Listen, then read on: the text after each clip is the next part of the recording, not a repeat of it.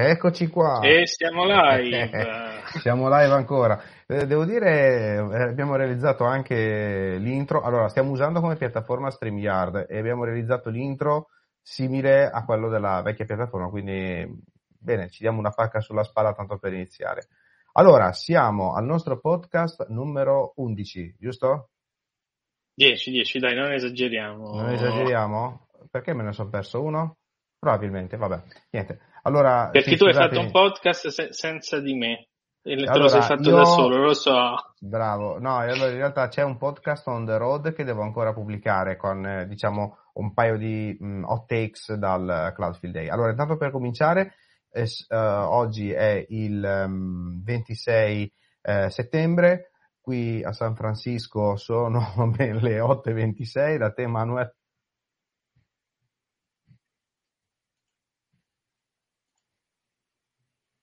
Manuel? Eh, capiamo un attimo. Allora, qui sono le, le 17.26. Ok, che cosa è successo con il capiamo un attimo? Abbiamo del delay? C'è un po' di delay, ma sarà okay. dato dalla distanza dalla fibra sottooceanica, eccetera, eccetera. Non lo voglio sapere. Da che cosa? Comunque sì. Ok, allora, tanto per iniziare, siamo a un orario un po' particolare, anzi un giorno particolare perché è lunedì e noi di solito i podcast li facciamo di solito verso il giovedì e il venerdì, ma facciamola lo stesso la domanda, quella lì relativa al venerdì. Vai Manuel, quella è la domanda che dobbiamo fare. Che cosa deve fare un sistemista il lunedì in questo caso? allora, innanzitutto picchiare chi l'ha contattato il venerdì. Chi l'ha contattato, esatto. no, vabbè, adesso scherzi a parte, diciamo che sia un podcast un, un po' particolare anche perché, eh, diciamo, tra le news eh, io ho un po' di cose da dire un po' in merito a quello che è stato il Cloudfield Day che si è tenuto la settimana scorsa, anzi in realtà sono stati due eventi, TechField Day in Etap e eh, quindi Cloudfield Day Etap in realtà è Cloudfield Day X, cioè un Cloudfield Day extra, mettiamola così, e poi eh, il TechField Day 15, eh, scusatemi, Cloudfield Day 15, che poi dopo è alla fine un po' stato il, il core, mettiamola così, del, dell'evento.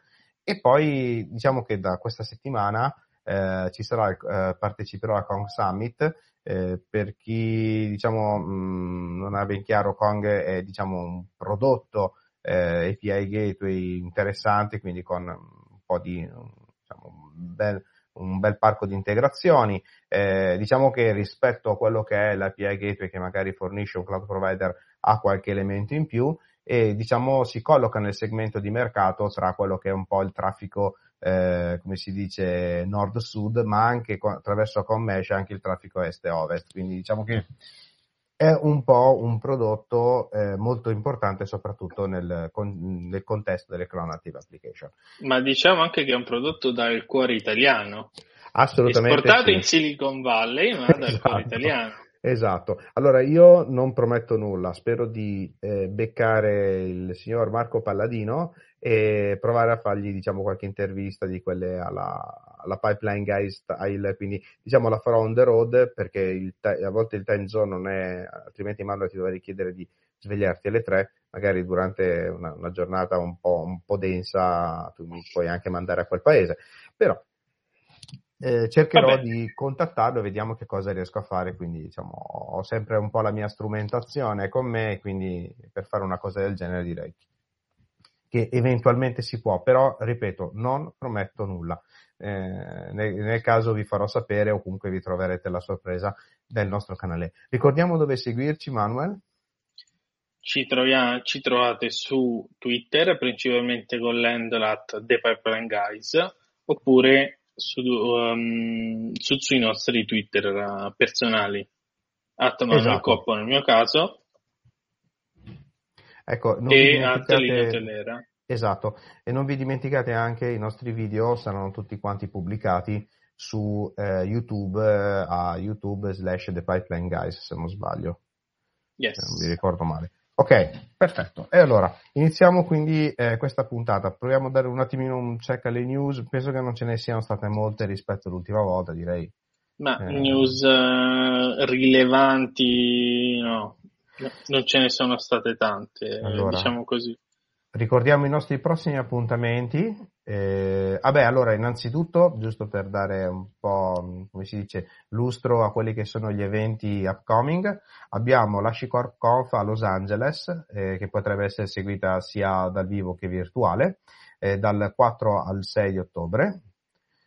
E poi non vi dimenticate la settimana successiva, il 12 di ottobre, c'è la user conference del, organizzata dai ragazzi del VMware User Group Italia, di cui faccio parte anch'io e anche Manuel, diciamo come eh, sostenitore plus, mettiamola così.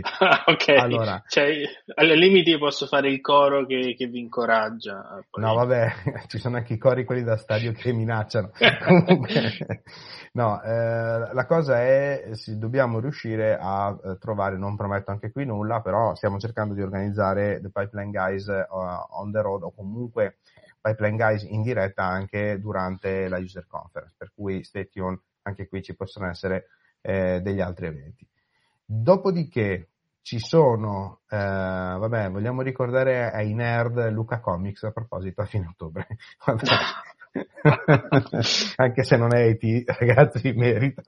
Merita proprio per chi è, diciamo, come noi. Per chi è nerd, dai, diciamo. per chi è nerd, dai, adesso diciamo.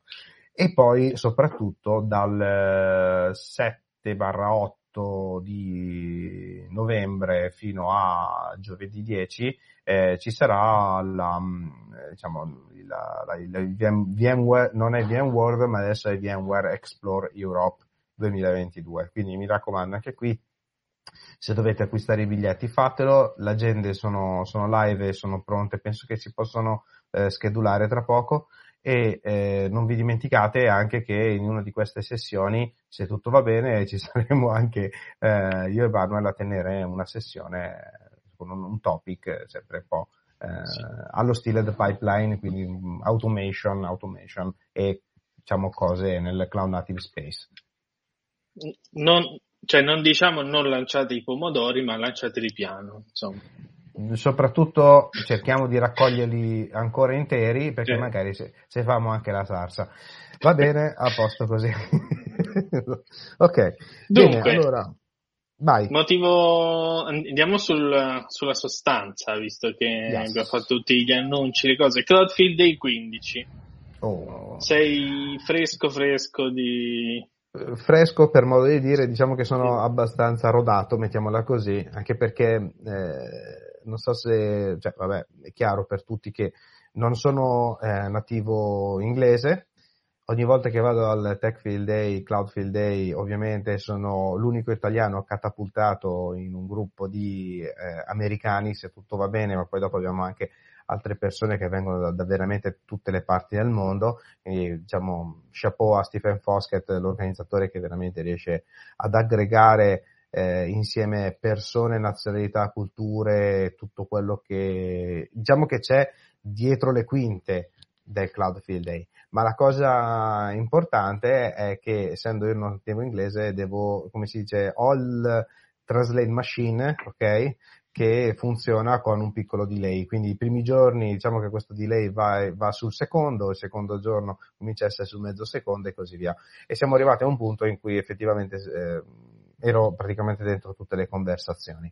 Ma quest'anno eh, e per questo evento la cosa particolare è che eravamo due italiani, io e Raffaello Poltronieri che eh, ancora saluto, è stato veramente piacevole con loro e ovviamente mh, siamo italiani, sì, ma eh, all'interno comunque delle conversazioni abbiamo sempre parlato in inglese, per cui voglio dire, non è che eh, siamo, come dire, quelli che fanno il giochetto del non faccio capire agli altri, no, ci mancherebbe. Eh, la, è stato molto interessante, noi ovviamente, eh, anche se non eravamo nativi americani, abbiamo, impariamo sempre molto qualcosina in più della cultura, ma soprattutto condividiamo anche un po' dei pezzi della nostra cultura, nel bene e nel male, eh? attenzione, perché come in ogni cultura c'è il bello e c'è il brutto, ma conoscere la cultura è qualcosa di eh, interessante. Ma tornando a argomenti tech, che insomma sono un po' il focus di, questa, di, di, di questo podcast, allora, eh, il, primi, il, primo giorno c'è stato il Cloud Field Day Extra con NetApp, nella quale abbiamo partecipato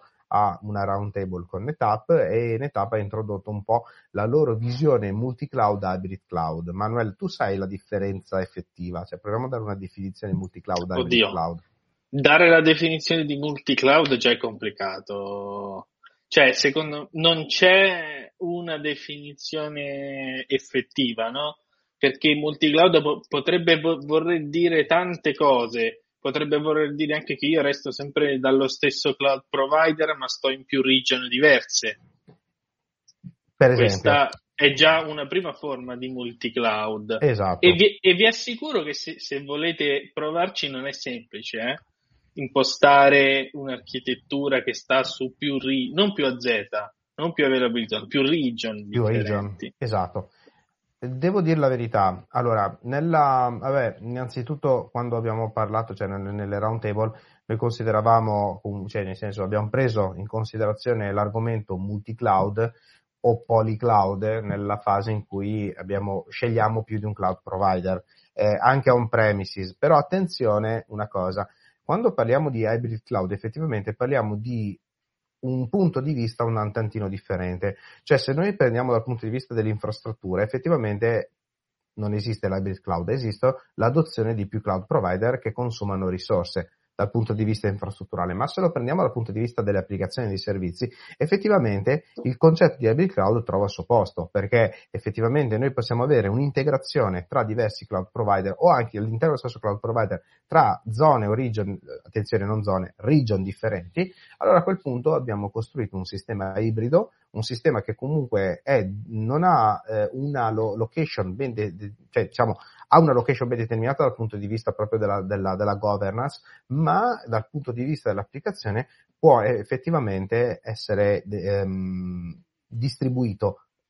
Quindi con, diciamo spread across the cloud, quindi eh, veramente eh, condiviso e eh, sparpagliato all'interno di più di un cloud provider e a quel punto troviamo che questo servizio effettivamente è un qualcosa eh, guadagna una serie di, eh, diciamo, di aspetti positivi, uno tra tutti è il discorso proprio della disponibilità del servizio che sappiamo che è l'eterna battaglia per avere un servizio efficace, efficiente, qualsiasi cosa succeda. Quindi mh, mm, non, è, non, non, non, tiriamoci dentro magari delle cose del tipo, eh, ah beh io on premises non ho mai avuto problemi perché sento i server che girano sotto il mio sedere, quindi quando sento vibrare vuol dire che va tutto bene, come le lavatrici, avete capito? Allora, no, no, no, no. Allora, cresciamo, ok? Lo dico soprattutto alle aziende con il vecchio credo che purtroppo ancora incontro, incontro ancora tutt'oggi. E quando dico cresciamo, non continuiamo a prendere il, il lato negativo del cloud, oddio, lato negativo per chi non conosce il cloud, ovviamente, che è quello, io non so dove sono i miei dati, oppure i soliti claim, io so che, eh, però se qual- loro mi possono comunque hackerare la mia password quando ne hanno voglia, possono avere i miei dati e entrare quando ne hanno voglia e così via. Allora, ci sono ovviamente, parlo soprattutto dei public cloud, ci sono delle regole da rispettare per entrare in questo mercato. Una tra tutte è quella che nessuno può entrare in, in contatto con i tuoi dati, se no decade il modello cloud. Quello si, di cui si parlava una volta era il modello ASP, nella quale tu avevi un servizio presso un, un fornitore terzo, ovviamente questo fornitore terzo aveva un accesso riusciva a tagliare trasversalmente i server e all'epoca, diciamo dal punto di vista della security, non c'era tutta questa attenzione. Oggi invece il, uno dei punti principali per definirsi cloud è proprio questo, questa sicurezza, per cui non raccontiamoci favole.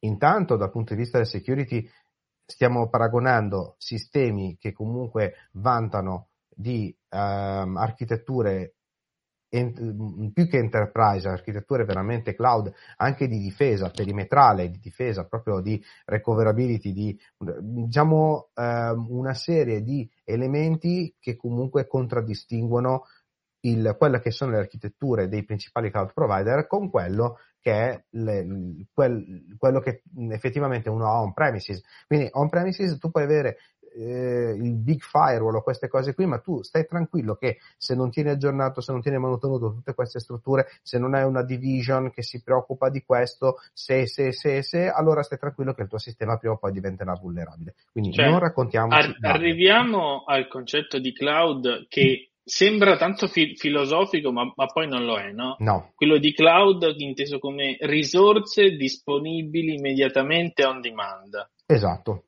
Perché quello è il punto di vista che bisognerebbe avere quando si, si guardano questo tipo di infrastrutture. Certo.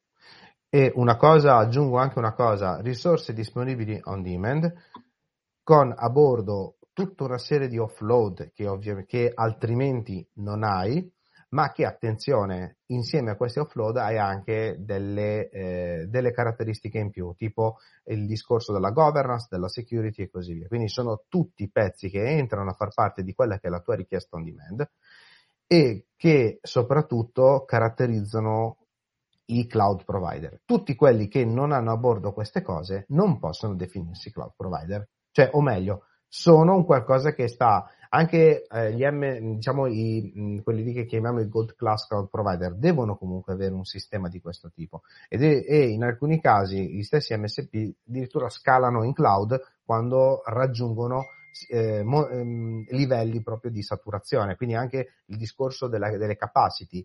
On demand quando voglio eh, ovviamente il cloud provider deve riuscire a reagire alla richiesta on demand. Fare il mestiere del cloud providing è veramente un mestiere veramente delicato, veramente importante e diciamo, diciamo la verità, in Italia non ci sono tanti gra- grandi cloud provider veri, ok? Beh, io ne devo citare obbligatoriamente uno perché nasce proprio da un concetto italiano, un'idea italiana che è Aruba, però eh, devo anche metterci dentro eh, un altro cloud provider che comunque che è in Italia, che anche loro sono entrati a far parte di questo mondo e che de- definitivamente hanno a bordo tutta una serie di eh, oneri, non onori, oneri, e che devono portare avanti per essere ehm, per garantire quello che è il livello minimo accettabile eh, per essere chiamati cloud provider. Quindi il mestiere cloud provider dal punto di vista cloud provider è veramente un grosso pain of ass. Cioè, ragazzi, è veramente difficile, delicato, ci vuole tanta roba. Dal punto di vista invece del, del, consumatore, dire oggi, ah beh, ma io non voglio andare nel cloud perché sto bene qui col mio serverino, tanto chi me lo, chi me lo fa fare andare a spendere più soldi nel cloud o cose del genere. Bene, eh, se vuoi tenerti il tuo angolino, il tuo orticello, fai pure. Il giorno che vai sui servizi veramente seri, che tu devi fornire servizi veramente seri, allora lì probabilmente farai due valutazioni. Lo dico soprattutto a eh, clienti che io ho incontrato durante la mia storia pregressa, che sono ancora convinti che se tengo le cose a casa mia è molto meglio che tenerle in cloud. Eh, Magari su, su, questa cosa un giorno che dici nelle prossime puntate potremmo sì. invitare proprio Raffaello. Assolutamente. ci facciamo sì. ra- raccontare meglio di che cosa vuol dire essere un cloud provider. Esattamente, qual è lo sbattimento, ma soprattutto cloud provider in Italia. Quindi, cioè, stiamo parlando veramente di una cosa eh, veramente importante, tanta roba. E, per dire tanta roba voglio dire, alla fine eh, che, di che cosa si tratta, cosa vuol dire essere un cloud provider eh, mh, e soprattutto da che modelli, in quali modelli stiamo, ok?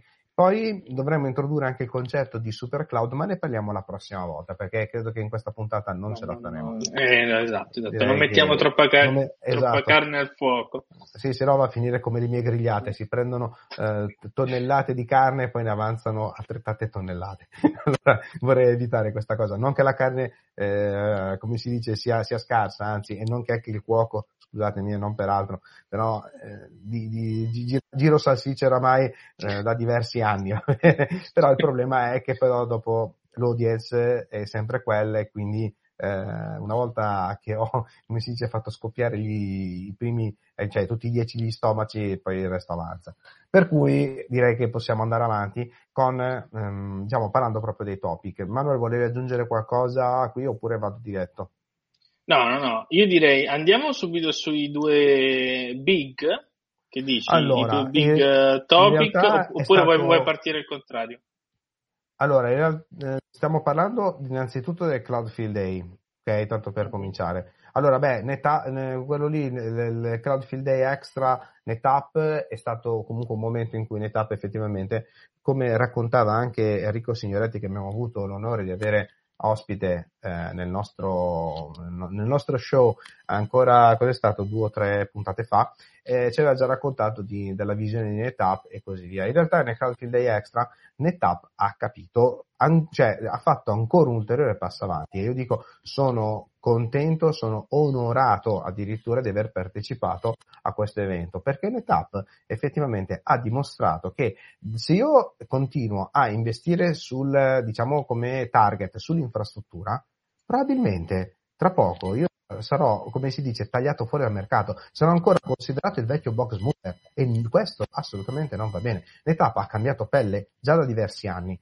NetApp da che era una storage company è diventata una data company, da che adesso è una data company, adesso si sta focalizzando soprattutto nei concetti di andare a distribuire nativamente, attenzione, non all'interno di un autoscaler, ma nativamente all'interno, quindi siglando proprio dei contratti un pochino più eh, importanti, ma non solo, anche dal punto di vista tecnico, non agendo attraverso un bunch di eh, istanze C2 piuttosto che di macchine virtuali, ma entrando direttamente, fornendo direttamente NetApp come uno dei servizi nativi a portfolio dei principali cloud provider, quindi eh, parliamo di eh, AWS, GCP e Azure.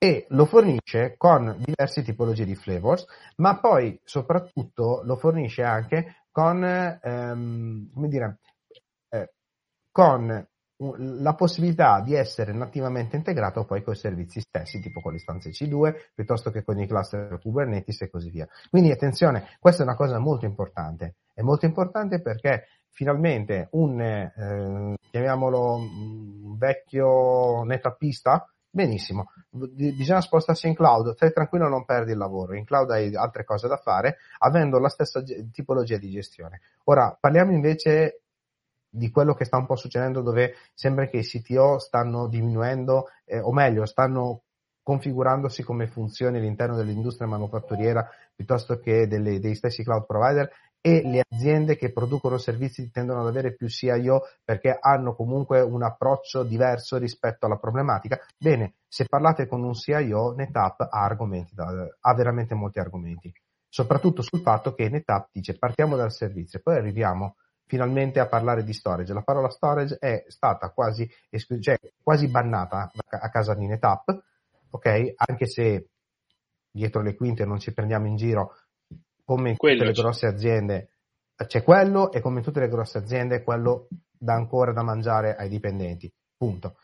Dopodiché stare lì con quello vuol dire effettivamente tagliarsi fuori delle, delle fette di mercato che sono un mercato emergente e che non ci dimentichiamo oggi è l'approccio un pochino più corretto. Cioè, se un cluster Kubernetes o un EKS voglio in qualche maniera andare a utilizzare NetApp nativamente all'interno del mio cluster EKS, con NetApp si può fare.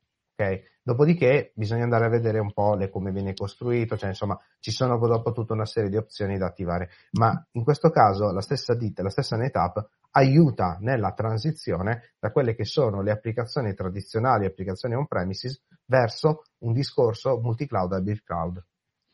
Ok? E qui, vabbè, poi mh, sul mio blog scriverò qualcosina in merito. Vuoi aggiungere qualche considerazione, Manuel, su quello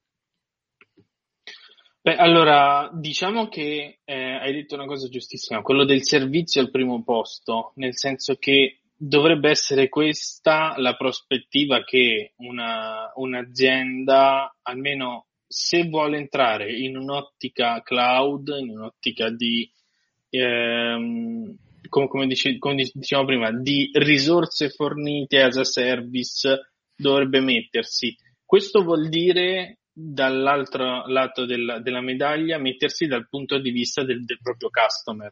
Cioè, io non devo avere lo storage più bello d'oro con i dischi d'oro perché, perché così ho lo storage d'oro che, che resiste.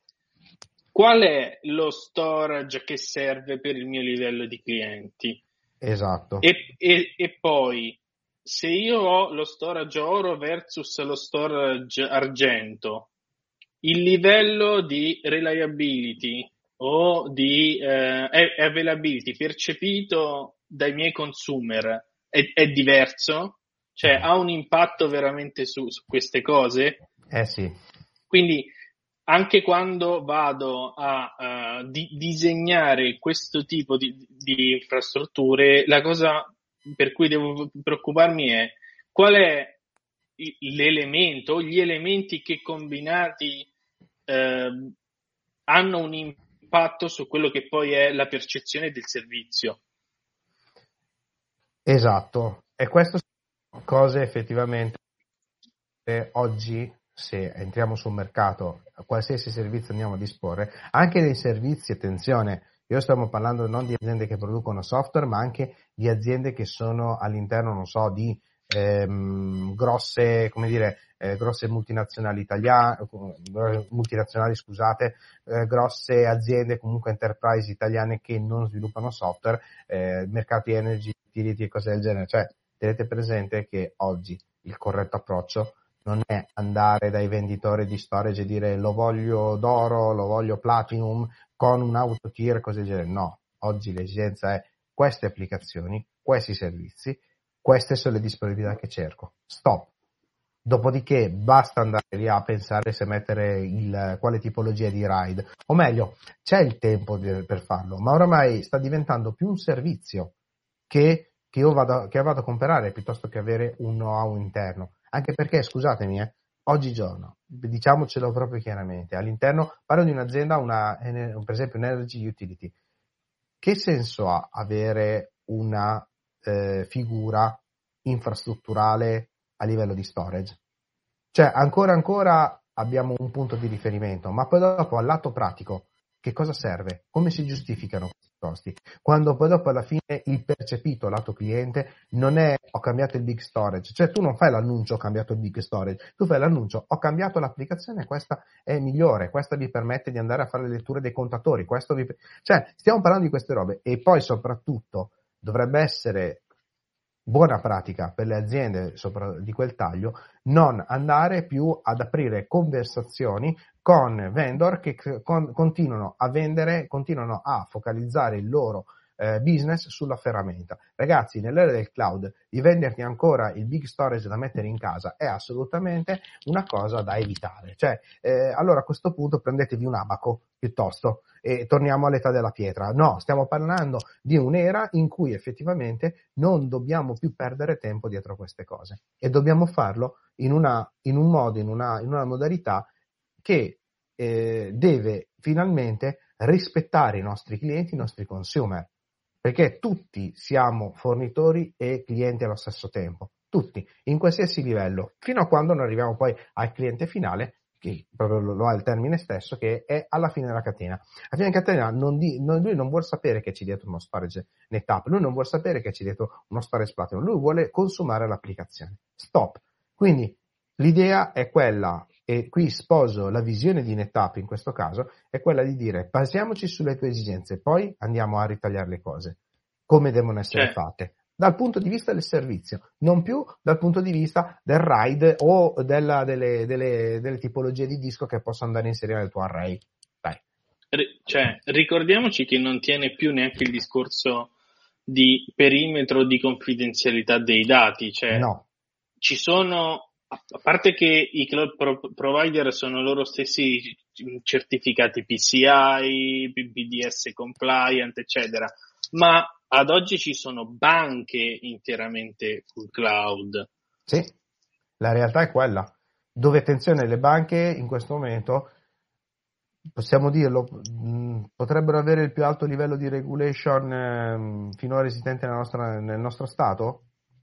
Io direi di sì. Direi forse sì, l'esercito, che, che forse è l'esercito il, quello che ha il più alto livello. no, do, sì. dopo le banche. Dopo, dopo le banche, sì. Esatto.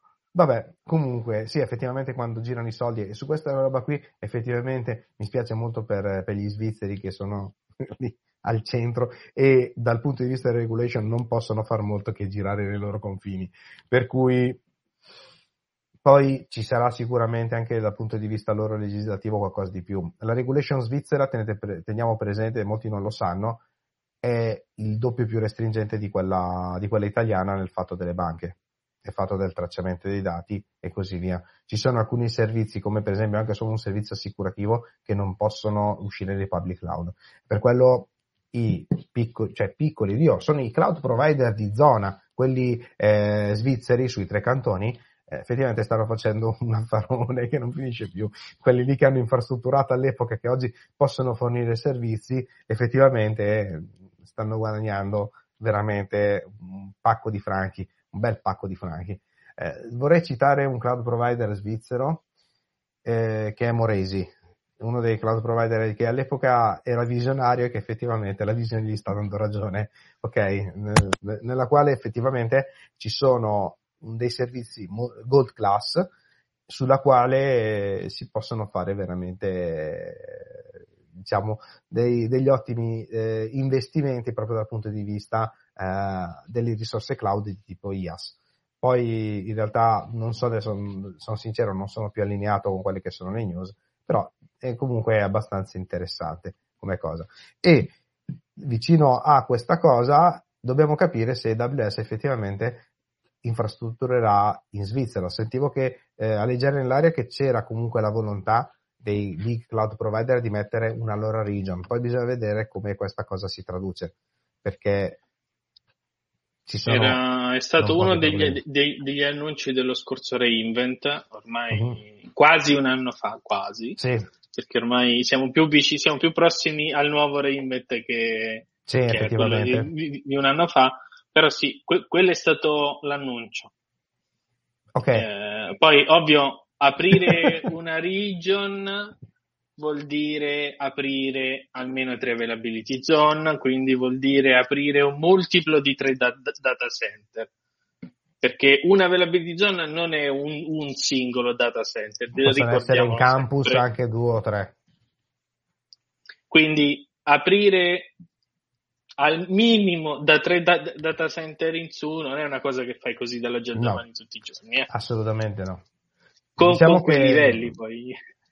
Allora, in una, io mi ricordo ancora una delle lezioni che feci sul concetto di availability ai ragazzi di un ITIS, è stato un, diciamo, una, una sorta di, non lezione magistralis, ma proprio una piccola lezione che grazie ai professori dell'ITIS eh, di eh, Cremona, diedi, Altoriani di Cremona, diedi proprio ai ragazzi di, di Cremona, parlando del concetto di availability. E alla domanda perché un servizio deve essere disponibile, gli ho fatto vedere come partendo da un singolo server, arrivando a quelle che sono le infrastrutture minime di un big cloud provider, che cosa effettivamente c'è dietro. diciamo che un po' gli è venuto male perché dicono, ah ma il mondo effettivamente quando io pianto anche un singolo file su Dropbox, che cosa c'è dietro le quinte?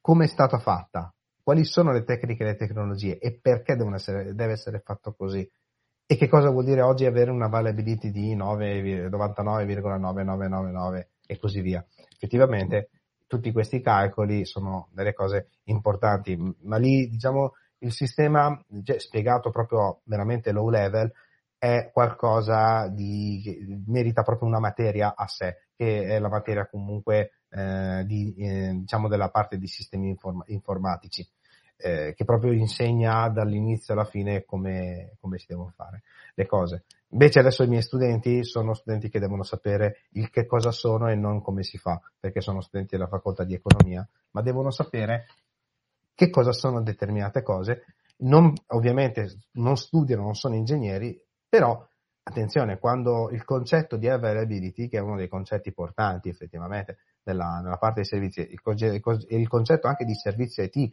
è uno dei, dei diciamo precursori, mettiamola così, del, del, cloud e così via, effettivamente sono i eh, fondamenti nella quale gli studenti devono oggi devono tutti almeno sapere che cosa sono. Parliamo di studenti che ovviamente in qualche maniera direttamente o indirettamente entreranno a far parte di questo mercato. Comunque, chiudo un attimino la parentesi culturale. Se vuoi torniamo su, ci, se, se, volendo ci possiamo anche ritornare, ritornare, su, magari inviterò qualche mio collega docente al prossimo podcast, giusto per parlare di cosa vuol dire oggi insegnare i sistemi informativi aziendali agli studenti che faranno agli studenti che dovranno solo sapere, perché sono effettivamente due realtà interessanti. E, ehm, andiamo avanti un attimino con il, in realtà con il Cloudfield Day che entra nel vivo con eh, qualche ospite effettivamente importante, interessante come il Google Cloud, cioè importante, parliamo dal punto di vista proprio eh, de, del, delle considerazioni dei big cloud, cloud provider, quindi diciamo mh, non avere Google o non avere comunque big cloud provider a Cloudfield Day diventa, come si dice, una cosa che effettivamente lascia un po' qualcosa che, che manca, ecco, mettiamola eh. così. Però dovevano essercene due di Big Cloud Provider. All'ultimo... Dovevano essercene due. Eh, All'ultimo sì. che, che, cosa è successo? Cosa eh, è successo? Cosa è successo? È successo che diciamo AWS ha avuto qualche problema.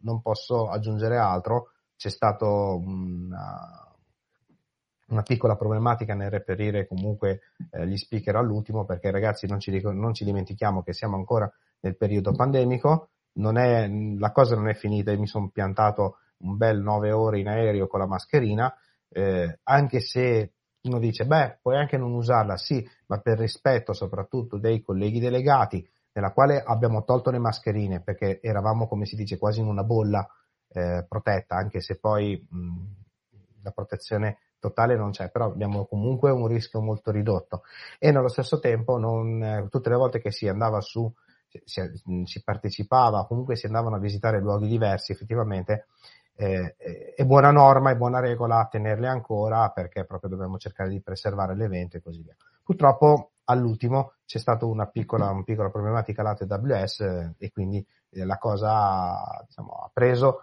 tutta un'altra, diciamo, un'altra piega. Abbiamo sostituito a quelle che sono le due ore che avevano di presentazione che avevano prenotato per il Cloudfield Day con una roundtable parlando effettivamente di tematiche multi-cloud, hybrid cloud, Kubernetes e così via. Comunque i video ci sono tutti, eh, andate su techfieldday.com eh, slash event slash eh, cfd15 slash e qui troverete tutto, tutta la storia, tutto quello che è successo, compresi anche i video e le presentazioni che sono ehm, diciamo che ci sono state durante il Cloudfield Day. Quindi vi rimando proprio direttamente alla pagina ufficiale eh, dove troverete tutti i link anche alle, alle roundtable eh, così. Tipo, ecco, una cosa interessante erano i Reconsidering Kubernetes Cloudfield Day 15. Su questo in realtà non voglio allungare il discorso, anche perché siamo a eh, diciamo questo, questo podcast sta andando veramente un po', un po', per le lunghe.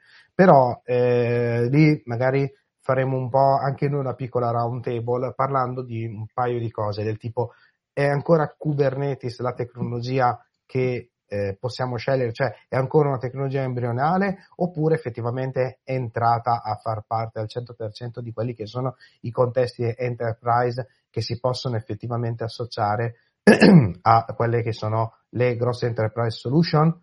È così oppure c'è ancora molto da fare? A che punto siamo? Qual è lo stato effettivamente di Kubernetes. Ma, ma soprattutto alla... c'è il rischio che Kubernetes diventi il nuovo Java o il nuovo COBOL? E siamo lì al eh. punto. Eh, sarebbe dire, verrà superato con qualche altra tecnologia? Quali sono le tecnologie emergenti? Possiamo considerarlo come il punto d'arrivo, il punto, il punto intermedio di quello che è il, l'obiettivo finale di tutto questo, questo discorso? E poi soprattutto, noi ci teniamo molto aggiornati su quelle che sono le pro, mh, le cose che vengono man mano inserite all'interno di Kubernetes, per cui anche il core, se uno pensava al concetto del linuxiano, del microkernel, nella quale avevi i moduli che aumentavano la, eh, espandevano la capacità del, del core di fare più cose, quando parliamo di Kubernetes qui il discorso un pochettino cambia, perché stiamo parlando di una architettura effettivamente che sta crescendo e che sembra quasi un black hole, che sta inglobando su di sé tecnologie molto interessanti per facilitare il tutto. Stiamo parlando del core, quindi Kubernetes vaniglia, non le distribuzioni. Qual è il futuro? Che le distribuzioni spariranno e esisterà solo Kubernetes? Qual è il futuro? Che le distribuzioni aumenteranno o amplieranno la cosa?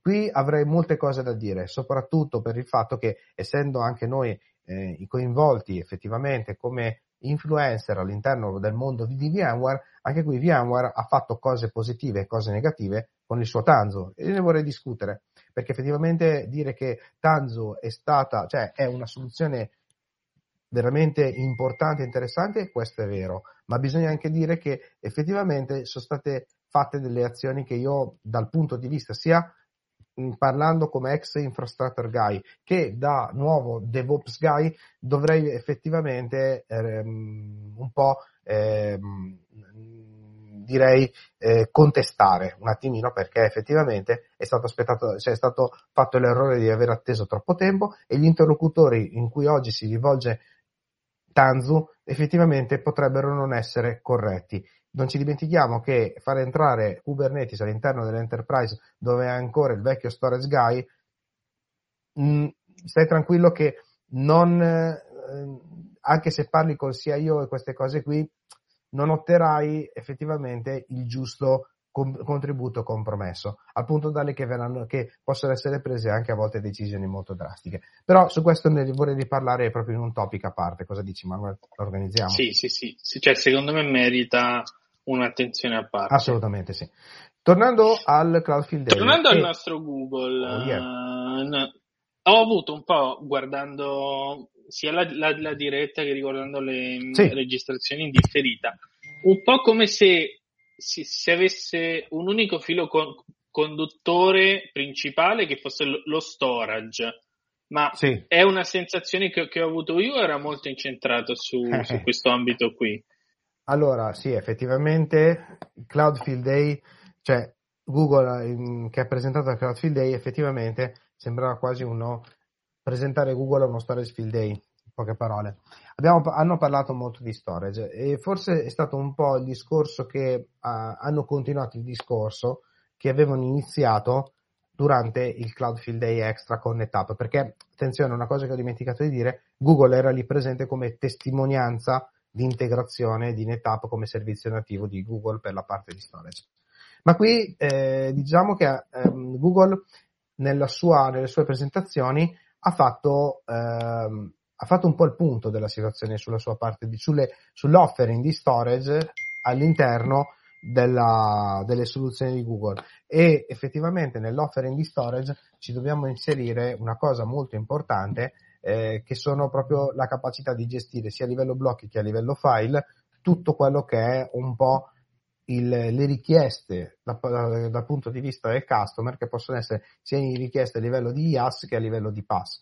Ultimo ma non ultimo, anzi forse va meglio, eh, devono essere messe prima, io quelle che ho reputato una interessante integrazione sono per esempio la parte di storage con la parte di Google con la G, eh, GKE, ok? Nella quale qui abbiamo, ho capito una cosa, l'idea di Google non è quella di andare a espandere l'ecosistema di, di Kubernetes, ma è quella di dare, fornire servizi a integrazione di Kubernetes, ma sempre servizi targati Google.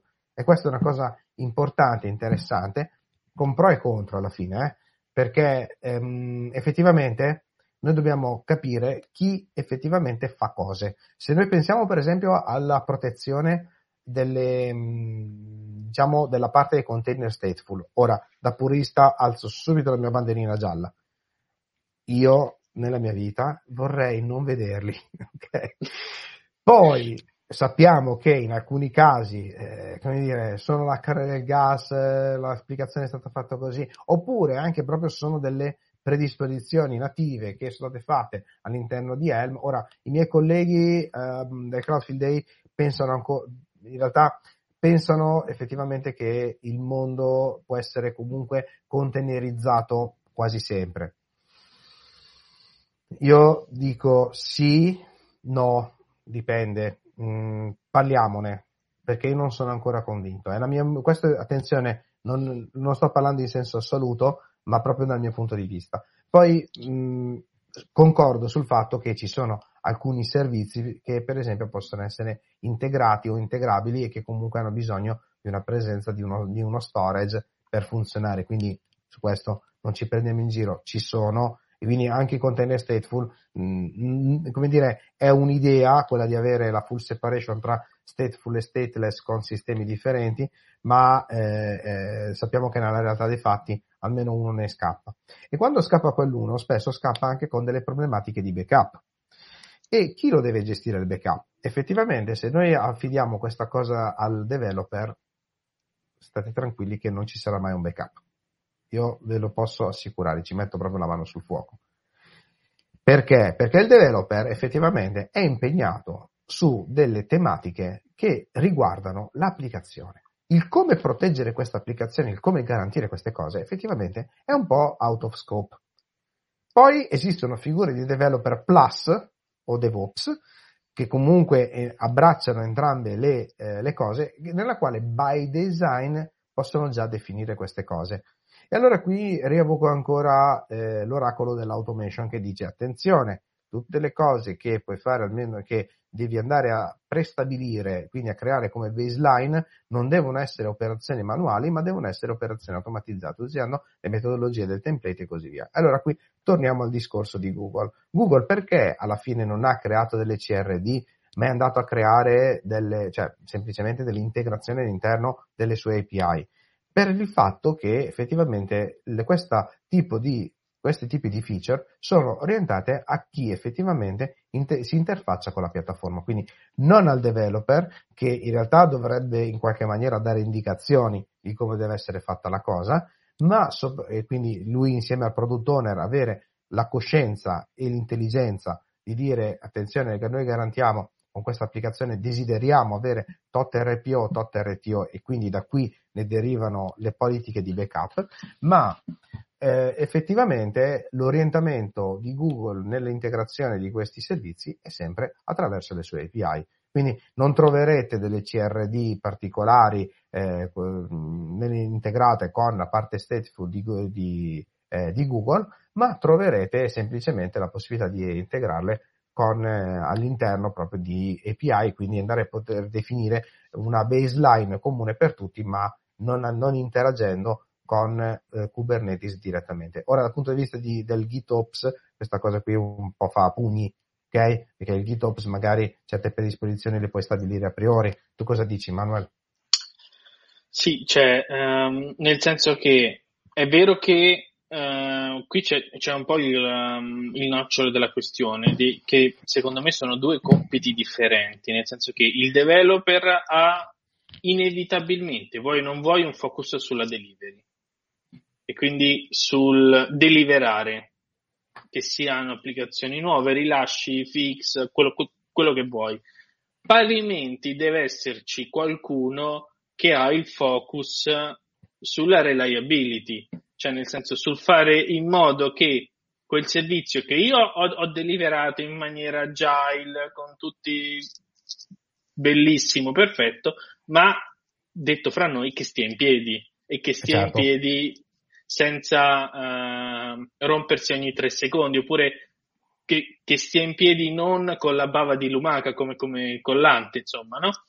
Esatto. È quest'altra figura qui che eh, risolve, diciamo, il problema una volta e ha la, il focus proprio di ehm, in inglese si dice automating toil, cioè prendere il lavoro quello ripetitivo, manuale, brutto e renderlo disponibile sotto forma di automazione. Esattamente, che era proprio lì il punto della situazione. Per cui, anche qui, modalità operativa. Stiamo parlando di un qualcosa un po' relativo all'applicazione. Sono sincero, il fatto di non avere una CRD a me scoccia. Punto.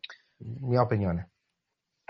Sì, cioè, eh, nel senso, dal mio punto di vista, una modalità dichiarativa per, per avere questo tipo di eh, esatto. facility as a service dovrebbe esserci. Eh, almeno no, per, la, per, per, per, la, mia visione. No? Eh, capisco che poi averci una modalità di, dichiarativa scatena tutta una serie di pro- problemi potenziali. Primo fra tutti il backup, ma non solo. Per cui ce non... Uh, sì, sì, sì, ce, ce ne sono. Per, per cui, eh, cioè nel senso, comprendo in un certo senso la, la scelta che ha fatto Google ehm, per questa direzione qui. Fatto sta che, non lo so, sono sempre Google, potevano, potevano fare qualche cosina in più forse.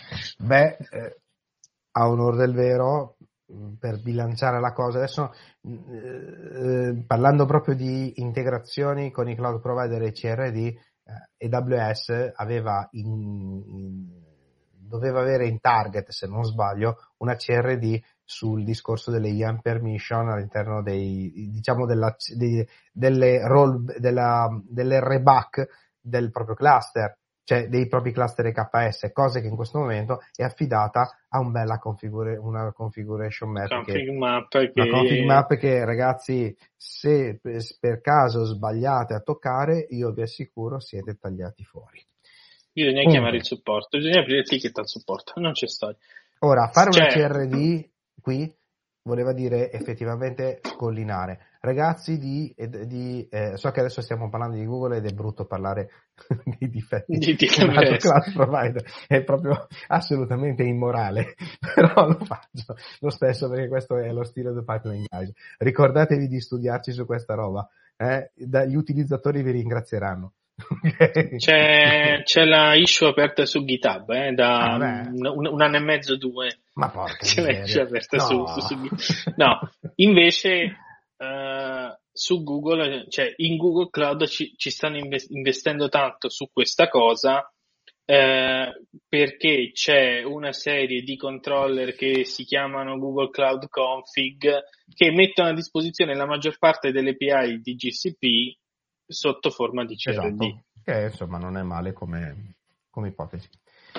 Allora, eh, Google direi che facciamo, andiamo di volata con gli altri anche perché il tempo sta per terminare, anzi siamo abbastanza prossimi siamo... al, al due time.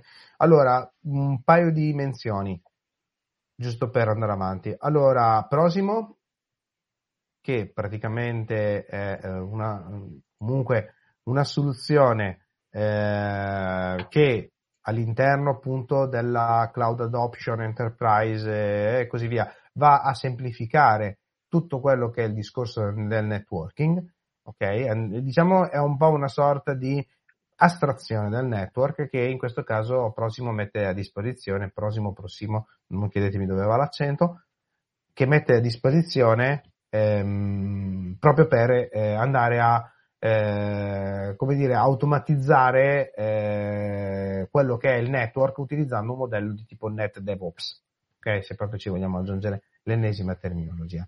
E parlando ancora di network, ehm, andiamo su Kentic, che è una soluzione interessante, veramente molto interessante, per andare a eh, monitorare in maniera più smart tutto quello che è la parte di networking ehm, in, cioè, come dire, eh, so, soprattutto in scenari nella quale abbiamo integrazione multi-cloud e hybrid cloud e soprattutto negli hybrid cloud, quando sappiamo benissimo che a volte succede che io ho un'applicazione de- che funziona veramente da Dio, funziona tutto bene, però a un certo punto questa applicazione è integrata con qualcos'altro e a causa di questo qualcos'altro che diventa non più disponibile, anche la mia applicazione può avere questa tipologia di sofferenza. Ora, capire effettivamente dov'è il problema e analizzare effettivamente, prima di dire è colpa dell'applicazione o è colpa del network, effettivamente è un po' il focus di Kentic. Però non ci dimentichiamo anche di un'altra cosa, che su Kentic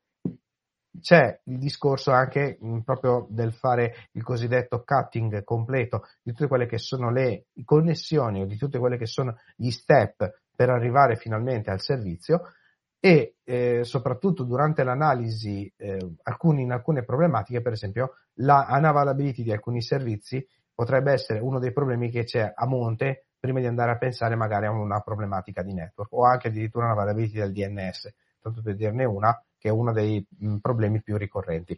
Ma non ci dimentichiamo una cosa, io in quella presentazione voglio dare un suggerimento molto forte a Kentic. Ok, se stai al Network Field Day, sei ok, è a posto. Se stai al Cloud Field Day, la, l'approccio è un tantino differente. Al Cloud Field Day desideriamo capire le cose dal punto di vista dell'applicazione. Per cui anche nella fase di ricerca e di analisi è più importante capire dall'applicazione fino a tutte le, le, parti coinvolte con, interconnesse per poi dopo arrivare effettivamente a capire dove sta realmente il problema.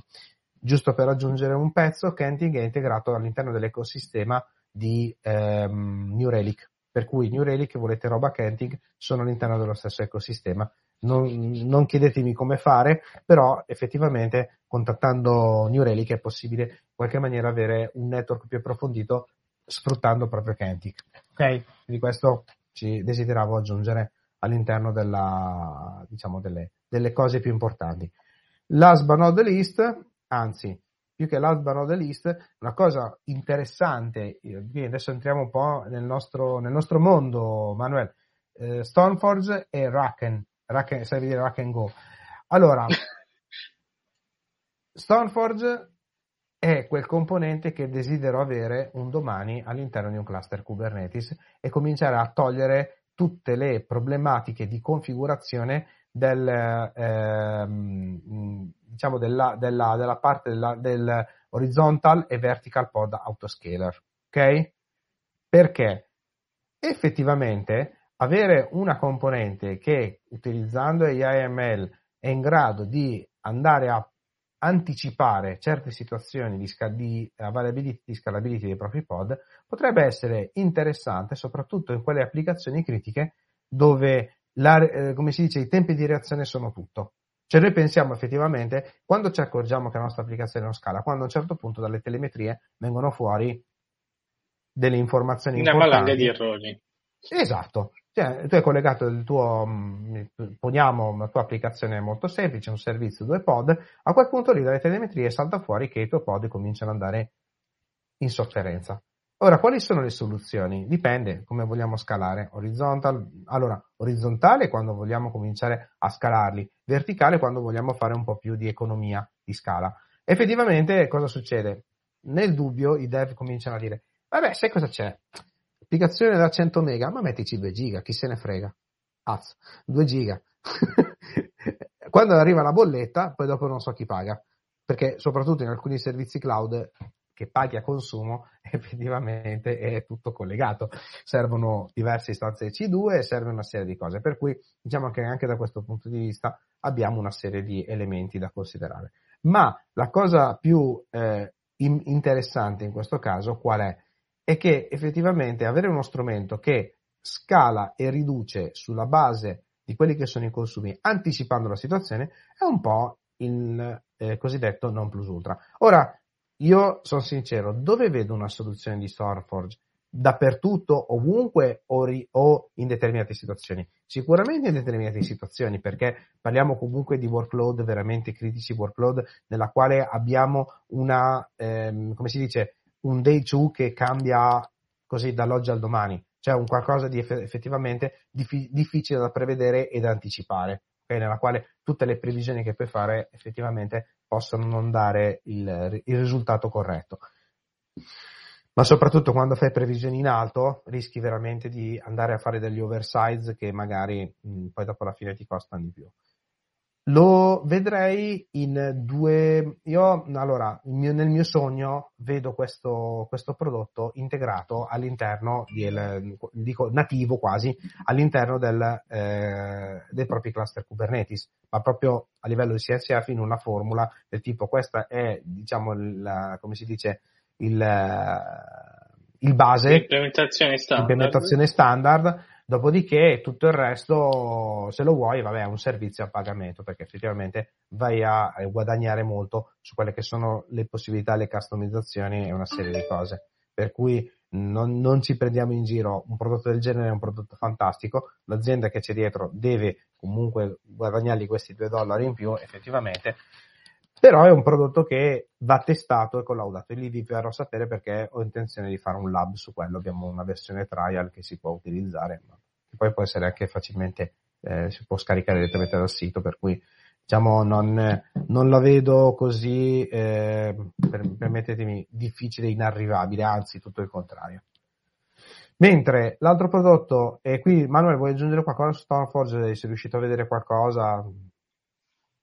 Mm, ma allora, guarda, diciamo che ehm, è sì un prodotto mh, mm, che merita negli giusti scenari, come dicevi tu, cioè nel senso il rischio in questi casi è sempre quello di dire ah sì, vabbè, ma tanto io ho il tool super mega che scala, quindi butto lì cose, tanto poi scalano da sole. Cioè, lo scaling comunque eh. sia... Eh, comunque sia lo scaling deve essere un minimo oculato, cioè nel senso per quanto può esserci un'intelligenza artificiale dietro, ehm, comunque sia bisogna tirare fuori le giuste metriche dai servizi per farli scalare nella maniera assoluta. Certo. Diciamo che se volessimo fare un parallelo, questo prodotto sembra quasi il DRS di VMware nella quale puoi chiedere l'automazione oppure applicare le cose. Ma qui stiamo parlando di pod e di là stiamo parlando di virtual machine. Mi ricorda questa cosa qui, però non lo so, è, è da provare, da testare, da vedere soprattutto. Racken invece va un po' Racken... più sull'infrastruttura allora, perché sì. si sono mossi con Terraform, Ansible, allora, hanno parlato di queste cose qui. Raken è un'altra tecnologia, anche questa qui che voglio usare. Mm, quindi diciamo nel mio, ehm, come dire, nelle mie follow up mm, ci sarà sicuramente qualcosa su NetApp perché comunque merita ma dal punto di vista un po' concettuale, eh, mentre dal, proprio dal punto di vista del laboratorio Stormforge e Raken meritano assolutamente. Raken perché? Perché Raken effettivamente ci dà un po' la, ehm, chiude quel gap che soprattutto per me e te che abbiamo fatto i platform manager a meno che facciamo io faccio ancora il platform tu Manuel fai ancora il platform manager sì eh, perfetto siamo ancora è quello il destino, è quello eh, il destino. alla fine da, da, da, qui non ne usciremo vivi la verità anche perché ci siamo un po' messi in quel punto di mezzo dove effettivamente anche come al solito tra l'incudine e il martello perché c'è richiesta, perché nessuno vuole starci, no, sto scherzando. Comunque, ra- ra- effettivamente quando uno pensa all'automazione, dici, ma io implemento un template Terraform e sono a posto. Col cavolo e rispondo. Non è solo l'implementazione del template Terraform, quando parli di automazione, parli di tutta una serie di elementi che partono, che sono sia dal punto del piano infrastrutturale che dal piano applicativo, introducono tutta una serie di infrastrutture che servono per portare avanti questa cosa. Ora, se tu vuoi implementare Terraform per quattro stupide macchine virtuali che dopo alla fine ti configuri con cinque ehm, template Ansible e chi se ne frega e chiudi, va bene, ti do ragione. Lì stai sul tuo template Terraform, te lo installi, locale, remoto, vedi tu. Ma quando cominci a utilizzare le cose in maniera enterprise, stai tranquillo che gli utilizzi locali sono già banditi e bannati così per definizione, ma poi dopo intervengono una serie di strutture che messe insieme effettivamente creano una situazione, un costo anche dal punto di vista proprio della gestione della manutenzione che potrebbe essere in qualche maniera messo, in discussione nei piani alti. Effettivamente Raken si, si, colloca esattamente qui, ti fornisce tutti i layer di automazioni, dice usa i tuoi template Terraform, usa, anzi io già ti predispongo una serie di elementi per poter effettivamente essere ready to go con il tuo cluster Kubernetes, con tutto quello che gli serve sopra il cluster Kubernetes, le integrazioni che ti servono e così via. Quindi anche l'integrazione con la parte di Git piuttosto che l'integrazione col tuo CMDB e così via. Io ho un payload, cioè, ce lo scambiamo, cioè, sono tutte cose che oramai, nel, mm, come si dice, nelle applicazioni moderne senza integrazione non, oramai non esiste più niente, è tutto integrato e per fortuna che sia integrato e loro lo integrano anche in questa modalità. Per cui diciamo un mio chapeau su questa azienda prima di dire, cioè chapeau per l'idea, eh, poi vediamo dal punto di vista pratico e anche dal punto di vista del licensing, tenete presente che è quotata per sistemi, per elementi da deliberare e da mantenere nel loro ciclo di vita. Per cui non è una quotazione del tipo a appliance, va bene? No, va su quest'altra cosa qui. Il che è un lato positivo o negativo a seconda della cosa, però il mio sospetto è che poi dopo dietro se ci sono delle big enterprise che mh, avanzano delle richieste abbastanza importanti, credo che il prezzo non glielo facciano. Eh? Questo... Questo è tutto da vedere. Però, è da cioè, vedere, cioè, non ho casi. È da vedere, da vedere. Esatto. Comunque, anche qui io voglio stare un po' su un discorso puramente tecnologico, lo devo provare, lo devo testare, anche qui follow up. Troverete i miei follow up nel mio blog, blog.linoproject.net ci sono, diciamo, faremo questi test, verificheremo questa roba e poi trarremo anche le, le conclusioni del caso, effettivamente se è una cosa valida oppure no. Tenete presente che nel mio blog scrivo delle cose che vedo al Crowdfield Day quando le posso testare, quando non le posso testare, quindi quando ci ho buttato sulle mie mani. Quando posso testare posso parlare di argomenti un po' così, però non è il mio, il mio focus. A me piace sporcarmi le mani. Te, Manuel? Beh, eh, cioè, nel senso, questo è secondo me un po' quello che dovrebbe essere la ciccia del nostro lavoro, esatto. no? cioè, nel senso, dire una cosa veramente quando uno ci ha sbattuto la testa sopra. Assolutamente. Al- altrimenti diventa il, il, il, lavoro per un altro ruolo, che è quello del commerciale, marchettaro. Basta. Limitiamoci, basta, stop. Io voglio, voglio, come si dice, io voglio sporcarmi le mani. Ok, stop. Ragazzi, io direi che siamo proprio in chiusura. Manuel, in chiusura, sì. E allora, niente, ricordiamoci che trovate la registrazione di questo podcast su YouTube. I contatti sono i nostri contatti tramite Twitter c'è anche il contatto at The, The, The Pipeline Guys e eh, niente, restiamo in attesa se dalla prossima, della prossima puntata dalla Silicon Valley. ci proviamo, ultima puntata ci proviamo. Valley. Eh, ci saranno alcune cose on the road che pubblicherò direttamente sul canale YouTube, non possiamo fare diretta su quelle e ehm, e poi niente, al nostro rientro probabilmente avremo tanta roba da fare in preparazione del prossimo evento che ricordiamo tutti, evento italiano, VMware User Group Italia in pista con eh, la, loro, la nostra, perché ci sono anche io dentro, la nostra anche della community eh, VMware User Group Italia, che è la, la UserCon 2022. Ragazzi, stay tuned e mm, che dire, salutiamo e ci salutiamo. alla prossima puntata. Ciao. Ciao a tutti.